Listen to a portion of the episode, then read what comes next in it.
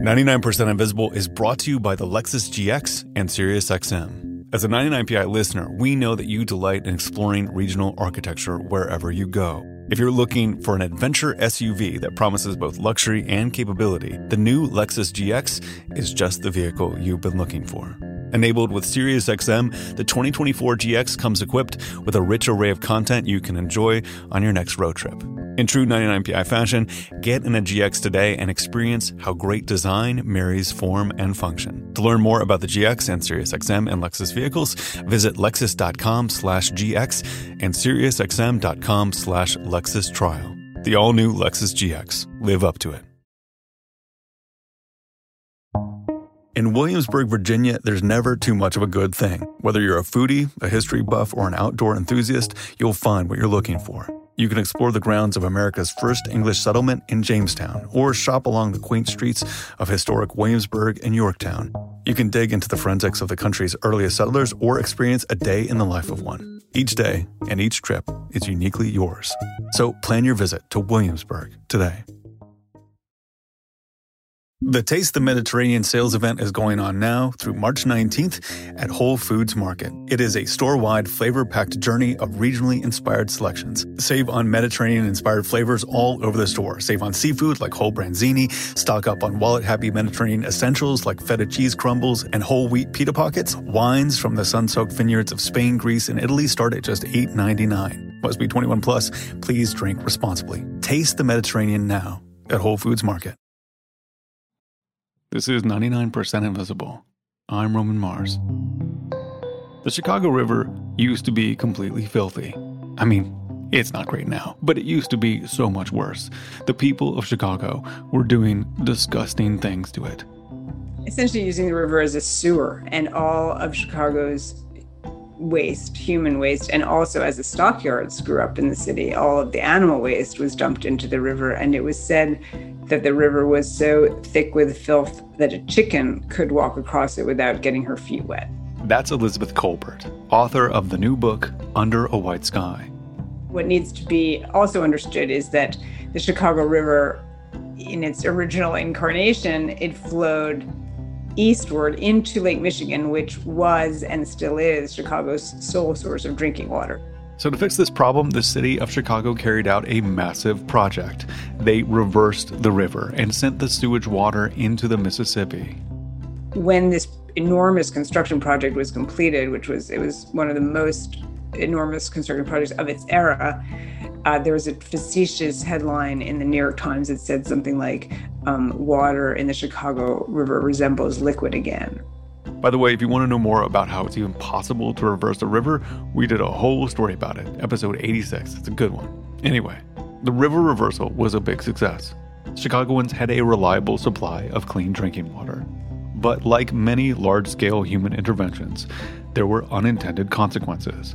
The reversal meant two unconnected drainage systems, the Great Lakes and the Mississippi, were suddenly linked up, and that invasive species could move from one to the other both the Great Lakes and the Mississippi system became highly invaded water systems, especially the Great Lakes. The Great Lakes are like uh, there's like 180 known invasive species established in the Great Lakes, and the species of interest right now, sort of as it was put to me by one engineer with the Army Corps of Engineers, is Asian carp, if Asian carp reached the Great Lakes, they could pretty much ruin everything. They would eat all of the endangered mollusks and even threaten the safety of human beings. One of the species has the very annoying habit, from a human perspective, of flinging itself out of the water when it's disturbed.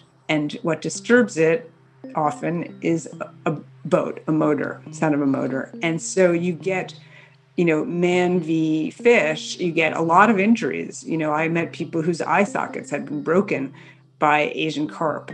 Faced with this epidemic of fish jumping out of the water and smacking people in the face, the Army Corps of Engineers were told, well, you have to fix this. And they came up with a series of plans to stop the carp from migrating up the Chicago River like zapping the river with UV radiation, or putting in a big filtration system, or dumping nitrogen in the water to basically poison the fish. But what they eventually arrived at was the idea of setting up an electric barrier in the water. this underwater sort of U-shaped, you know, structure that has these nodes in it that just pulses a lot of voltage through there. So, just to recap, we dumped sewage into a river, then reversed its flow by connecting it to an entirely different river, and finally, we electrocuted the river. This is something humans do a lot. We meddle with nature, and years later, we discover that that creates a whole bunch of unintended consequences, and then we have to meddle with nature all over again. These kinds of interventions are the subject of Elizabeth Kolbert's new book. Today, we're going to talk with Kolbert about all the extreme lengths humans will go to try to undo our mistakes.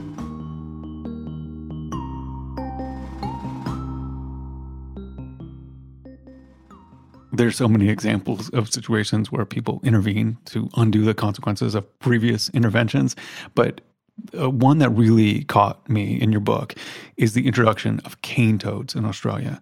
So let's start right there. Like, how did cane toads get to Australia? So, cane toads are um, native to uh, South America and Central America and the very southernmost tip of Texas, actually. They were introduced all around the world, interestingly enough, into the Caribbean, into Hawaii, and into Australia under the theory, and I don't know where this theory came from, that they were going to eat the beetles or the beetle grubs that plague sugarcane crops.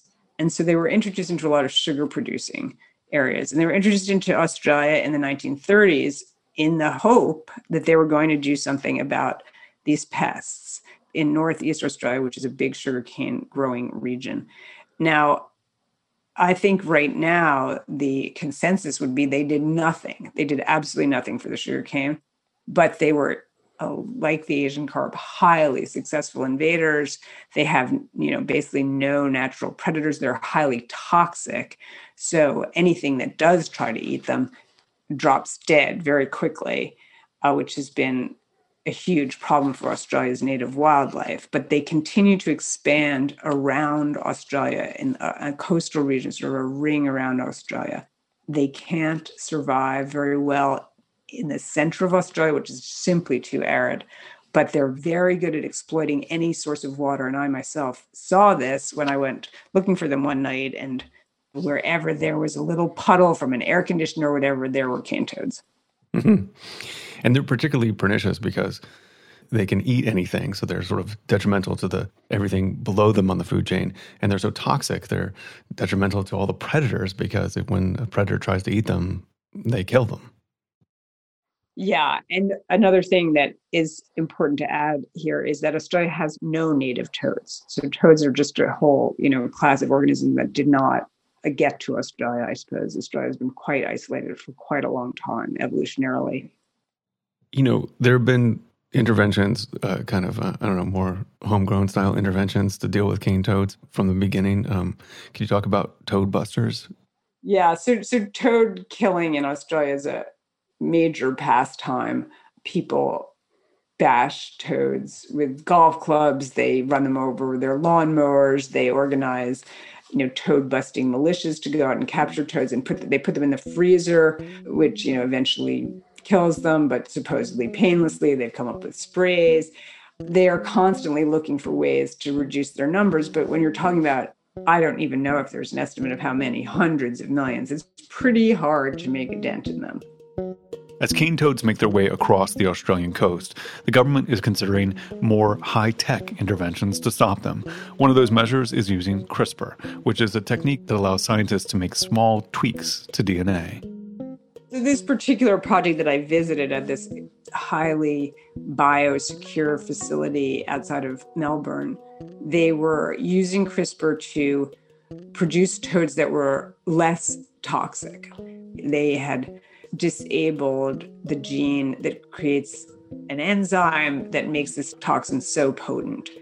There are two good reasons to make cane toads less toxic. For one thing, they won't kill their predators when they're eaten, but also the predators learn a valuable lesson that cane toads taste bad and will make you sick.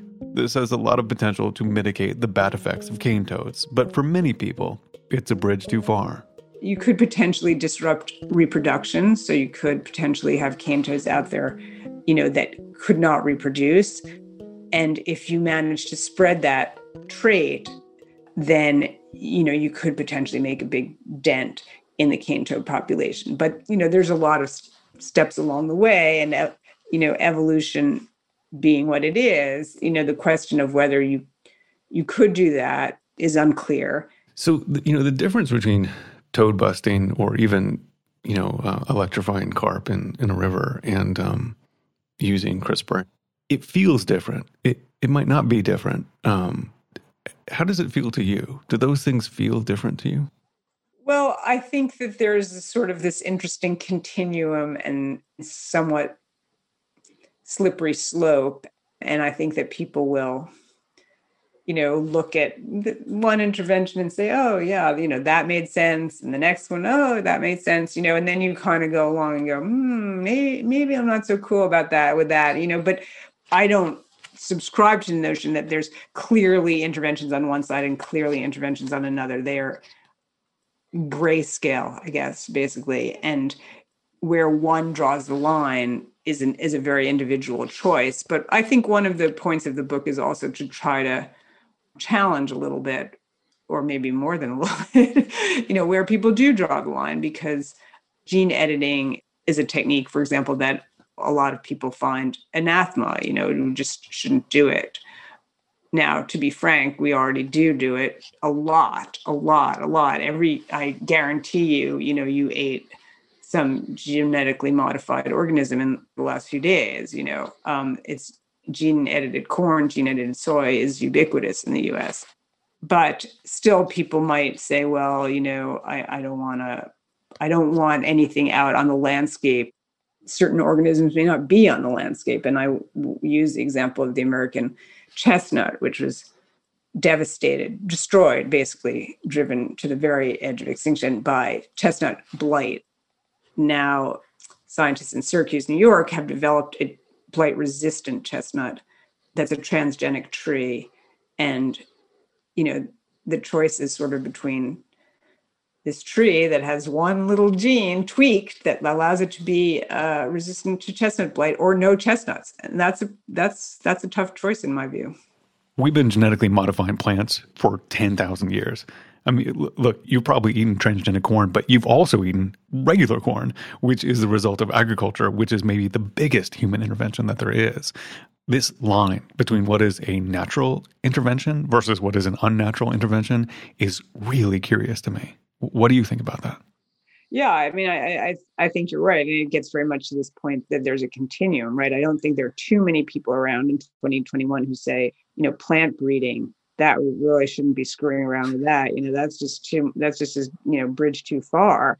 You know, it gets to that idea that what you're used to, you're used to. You know, you're used to acres and acres and acres and whole states worth of corn and as you say corn itself is a product of you know many many hundreds or thousands of years of very careful breeding but you know well it's there it's always been there uh, okay i'm not and, uh, appalled by that then some people are you know appalled by gmo corn although as i say it's almost impossible to avoid in an american diet. My goal is not to convince anyone not to be appalled. Um, but my goal is to challenge you know why are we appalled? Is it simply you know what we're used to? You know there are big trade-offs that are being made to a large extent unwittingly. And when you bring them to the level of consciousness the questions become pretty complicated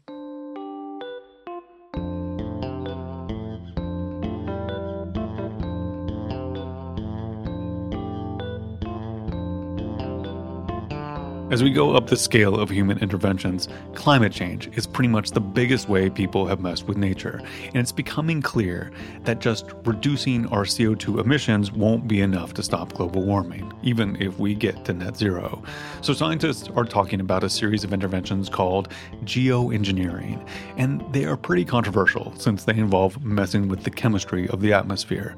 One of these technologies is called carbon capture and storage. I mean, when you hear all this talk now of going net zero in carbon emissions. What's the net? Well, the net is, you know, you're still going to have certain amount of emissions, uh, and you're going to have to counter that, balance that with negative emissions. So negative emissions are just sucking CO2 out of the atmosphere somehow. We can talk about how if you'd like, and uh, storing it somehow.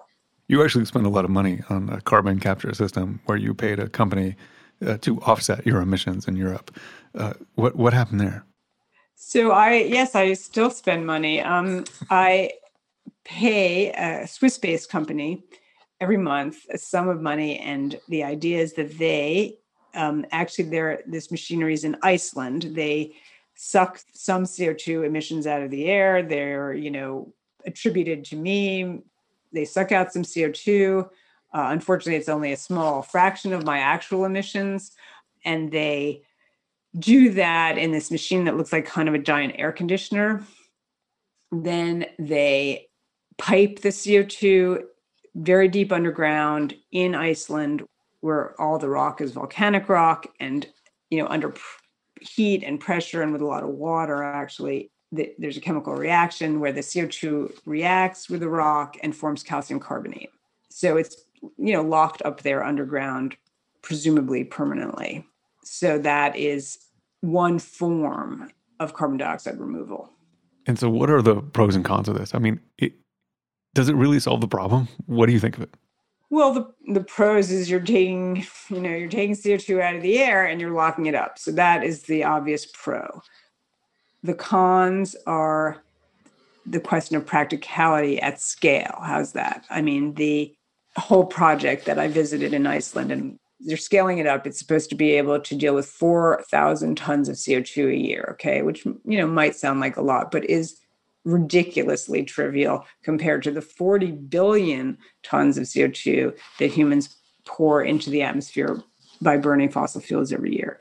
So when you think about that, and it takes energy to get my CO2 out of the atmosphere in Iceland, you know, one of the reasons this project is located in Iceland for all sorts of reasons, it's located actually at a geothermal plant, which is making, you know, producing electricity using the geothermal energy, you know, from the center of the earth.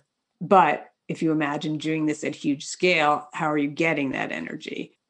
And then where are you putting this stuff? You know, there's room in basalt of Iceland for a lot of CO2, but you know, not for all of our CO2. So you have to locate these facilities in various places. You'd have to potentially start piping the CO2 around. I mean, carbon dioxide removal using you know technology has to be when you think about it to make a difference on the scale of the energy infrastructure we have now and that's just huge i don't know if you want to call them downsides but those are the obvious very evident obstacles. Another large scale intervention like this that you wrote about is solar geoengineering. And, and that's interventions that basically reflect the sun's rays back into space that would, in theory, cool the temperature of the Earth. And the idea is that we slow down global warming this way. Obviously, it's experimental, it's untested. How would it work? There are all sorts of intermediate technologies here too. So there's a technology referred to sometimes as marine cloud brightening, where we would manipulate clouds to make them whiter so they'd reflect more sunlight back to space. That, in theory, is possible and in theory could have a sort of regional cooling effect. But the biggie, the big one that the book sort of builds to is this idea that you could spray some kind of reflective substance particles into the stratosphere these would bounce sunlight back to space before it hit the Earth. So you'd really be getting less direct sunlight on planet Earth. And that would have a cooling effect. Obviously, we haven't tried this on a large scale as humans, but there is a natural analog to this with volcanoes spilling ash into the atmosphere. Yeah. Well, it's not actually the ash that um, has this impact, it's the sulfur dioxide from volcanoes that gets you know ejected up into the stratosphere floats around forms these tiny little what are called aerosols they're essentially little droplets that are highly reflective why you get such beautiful sunsets after a big eruption. And you know people have measured after mount pinatubo in the 90s uh, climate scientists were very interested in this effect what effect would this have? And they measured it pretty precisely and it definitely led to a temporary drop in average global temperatures as a result of this effect. And you know, this has been understood for you know quite a while that volcanoes have this impact. And so the idea behind solar geoengineering is could we mimic that? And people are also exploring different materials. People have even floated the idea of using diamond dust. You know, there are all sorts of ideas out there. For a long time, environmentalists have seen geoengineering as a total non starter because the argument is it's a long shot if it would work at all, and it's a distraction from the real work of reducing carbon emissions. What do you think of that criticism? Well, that, you know, that's a big concern. This question of if you dangle in front of people some way that we might be able to counteract climate change without actually reducing our emissions, you know, are you just going to encourage people to, you know, behave badly? And I think that's a big worry. And I think it's a legitimate worry. On the other hand, we are behaving badly. And so the counter argument is even at the point that we do stop emitting CO2, we haven't gotten back the climate of the past. We've simply stopped putting more heating into the system. It'll take, you know, probably a few to several decades on some level, century scale to really, you know, reach a new equilibrium. But you know, you're going to continue to melt the ice caps. You're going to continue to see sea level rise. The oceans are going to continue to warm. So the counter argument is, well, you may find yourself in such a terrible situation that you're going to want uh, some way of counteracting some of that warming because the uh, alternatives are so awful. And I think that both of those are very legitimate arguments. Yeah. The other the other part of this that's, that's interesting is, is the word geo. I mean, it is a, a global thing, and when you're talking about cane toads in Australia, it's at least limited to Australia. Who gets to decide who pours stuff into the stratosphere? It's very difficult to think through because you know, we're not very good at global governments, you know, witness what's happened with climate change. And people have pointed out that a potentially frightening thing about geoengineering is it could be done, you know, in theory by one country or even once again in theory by one very very rich person i don't you know, personally, once again, this is, you know, one woman's opinion. I don't find that a very compelling argument because this is not something you do in secret. This is something that you are flying lots and lots of flights in the stratosphere. We certainly know how to shoot down planes from the stratosphere if we don't want them there. And so, you know, I think that a bunch of very powerful nations could do it you know, collectively. But I don't think one country is going to be able to sort of go rogue here. Um, but the question of how you decide and who gets to decide, I don't have a good answer for that. I don't think anyone has a good answer for that. You know, the obvious body, I guess, would be the UN, but, you know, what have we really been able to agree on as a world since the UN was founded on some level? the UN is only as powerful as we say it is, is the thing. Yeah. So there are a lot of risks and reasons to not do this this kind of thing. But there's an argument that to mitigate the impact of climate change, we need some form of geoengineering because we've already just emitted so much carbon. Did your opinion on geoengineering change at all when you were writing this book?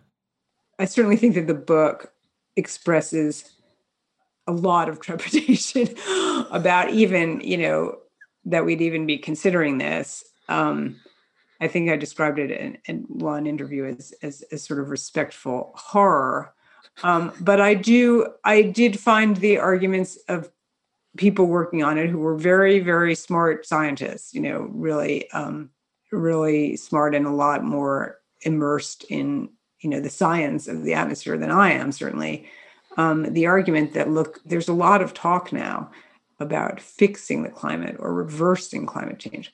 That's not possible. Uh, the only possibility here is, you know, carbon dioxide removal. That's still very slow. That's not going to have an impact fast. We don't have a lot of, you know, weapons in our quiver for doing anything about climate change fast. I found that conversation to be more fraught, I suppose, than I expected going in. That doesn't mean that I exactly changed my view on it, but I have to say that some compelling arguments can be made.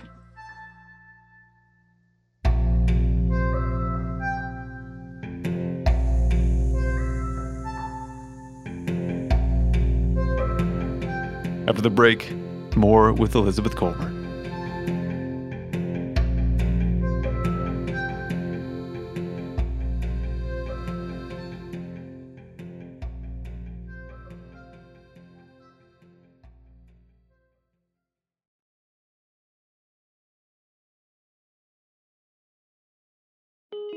99% Invisible is sponsored by Squarespace. Squarespace is the all in one website platform for entrepreneurs to stand out and succeed online. With Squarespace, it's easy to create a beautiful website all on your terms. You don't want to miss Fluid Engine, a next generation website design system from Squarespace with reimagined drag and drop technology for desktop and mobile.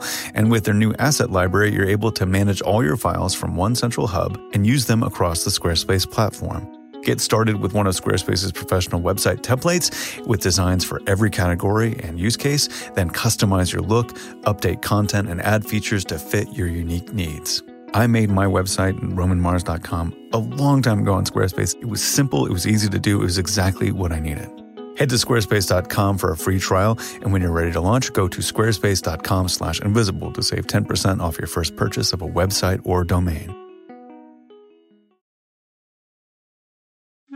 Daylight saving time is starting up again. The goal is to give us more daylight from March through November. By setting our clocks forward, it may feel like there are more hours in the day, but if you're hiring, it doesn't necessarily help you find qualified candidates for your roles any sooner. There's only one way to do that ZipRecruiter. And right now you can try it for free at ziprecruiter.com slash 99. ZipRecruiter works around the clock to find qualified candidates for you. Once you post your job on ZipRecruiter, they send it to 100 plus job sites so you can reach more of the right people. ZipRecruiter's smart technology also quickly scans thousands of resumes to identify people whose skills and experience match your job. Spring forward with a new hiring partner, ZipRecruiter, and find top talent sooner. See why four to five employers who post on ZipRecruiter get a quality candidate within the first day. Just go to this exclusive web address to try ZipRecruiter for free. ZipRecruiter.com slash 99. Once again, that's ZipRecruiter.com slash 99. ZipRecruiter, the smartest way to hire. Everything is changing so fast. I mean, back in my day, we were lucky if we could get one video to load. But now with the Xfinity 10G network, you can power a house full of devices at once with ultra low lag. The future starts now. Restrictions apply, actual speeds vary and not guaranteed. Hey, look at you. Florist by day, student by night. Student by day, nurse by night. Since 1998, Penn State World Campus has led the charge in online education, offering access to more than 175 in demand programs taught by our expert faculty. We offer flexible schedules, scholarships, and tuition plans to help you reach your educational goals online. Penn State World Campus delivers on your time. Click the ad or visit worldcampus.psu.edu to learn more. That's worldcampus.psu.edu to learn more. When you think about our interventions and the counter interventions, it's pretty easy to consider all of those interventions as unmitigated disasters. but it's kind of a selection bias because there are lots of interventions that people like an awful lot, like doggies, for example, because dogs only exist because humans intervened and domesticated wolves. Absolutely. And and I I put that exactly what you're saying to David Keith, who's really one of the chief scientists, probably spent more time thinking about geoengineering than anyone else on Earth, a professor of, um, I think, applied physics at, at Harvard. And uh, he said, yes, you're, you're showing your biases. You know, it's impossible to do that calculation of how many of these interventions, you know, we would consider good or bad, you know, starting with agriculture, as you say, you know, domesticating corn and wheat and rice. Was that was that a bad choice? Some people would say yes. Jared diamond has called agriculture you know the worst mistake in human history. But here we are and there's no going back from that. We're not getting rid of agriculture. That's for damn sure. We can regret a lot of choices that have been made over the last 10,000 years or longer even but we can't turn around now with you know almost 8 billion people on the planet. That's just not really an option something about the psychology that I found really fascinating is particularly when you were talking about New Orleans. So, you know, New Orleans is a place that, by all accounts, at least in terms of hydrology, uh, shouldn't exist. It, it, a struggle from the beginning. It, it, remains a struggle both to keep it dry enough to, to live on and surprisingly keeping it wet enough to be a port, which was new information to me. But it's clear that we will always pile intervention upon intervention to keep New Orleans going. Um, is this just who we are? Well, I think that New Orleans is a great example of this phenomenon. It's, you know, at a perfect location where the Mississippi hits the Gulf. It was a swamp when the French strategically decided to settle it in 1718. And, you know, prior to that, people had lived in the area. Native Americans had been living in the Mississippi Delta for, you know, thousands of years, but they didn't insist on staying in a place that was going to get flooded during flood season.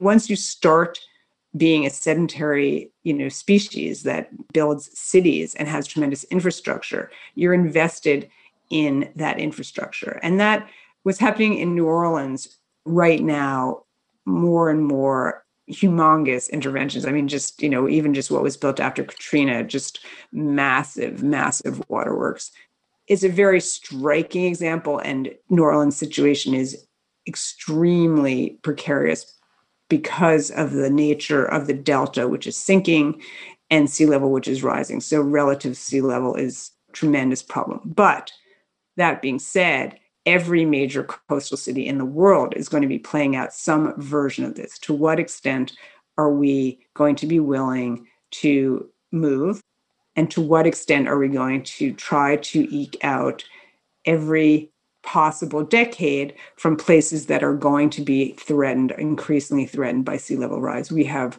already locked in substantial sea level rise. No one can tell you exactly how much.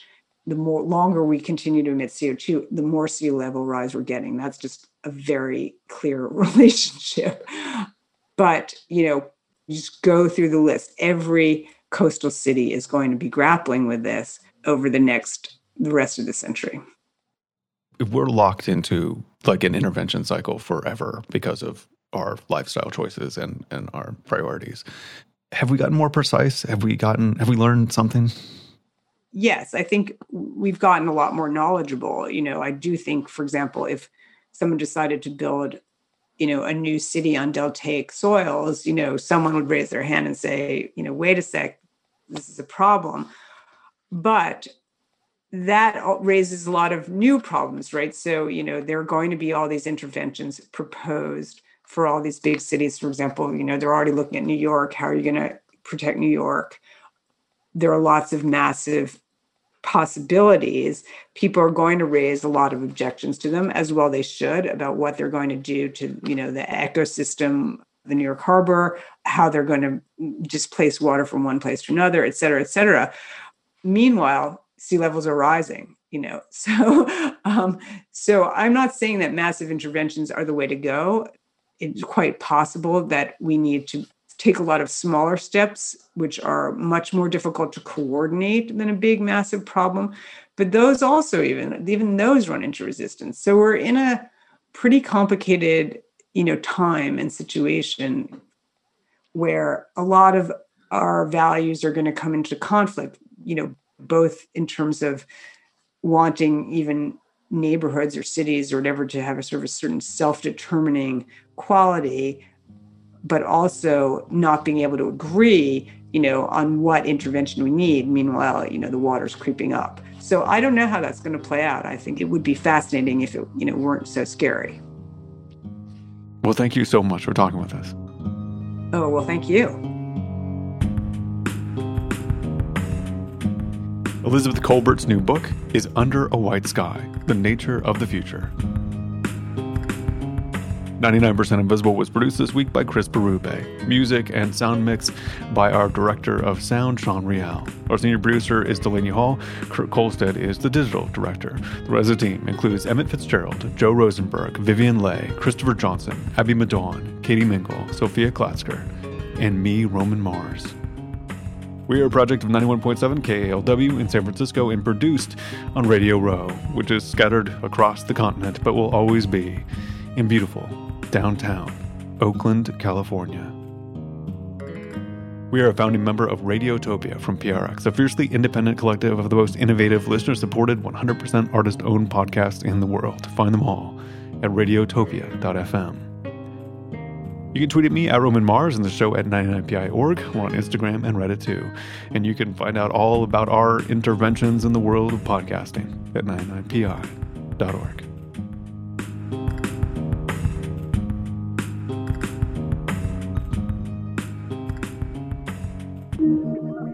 Radiotopia from PRX.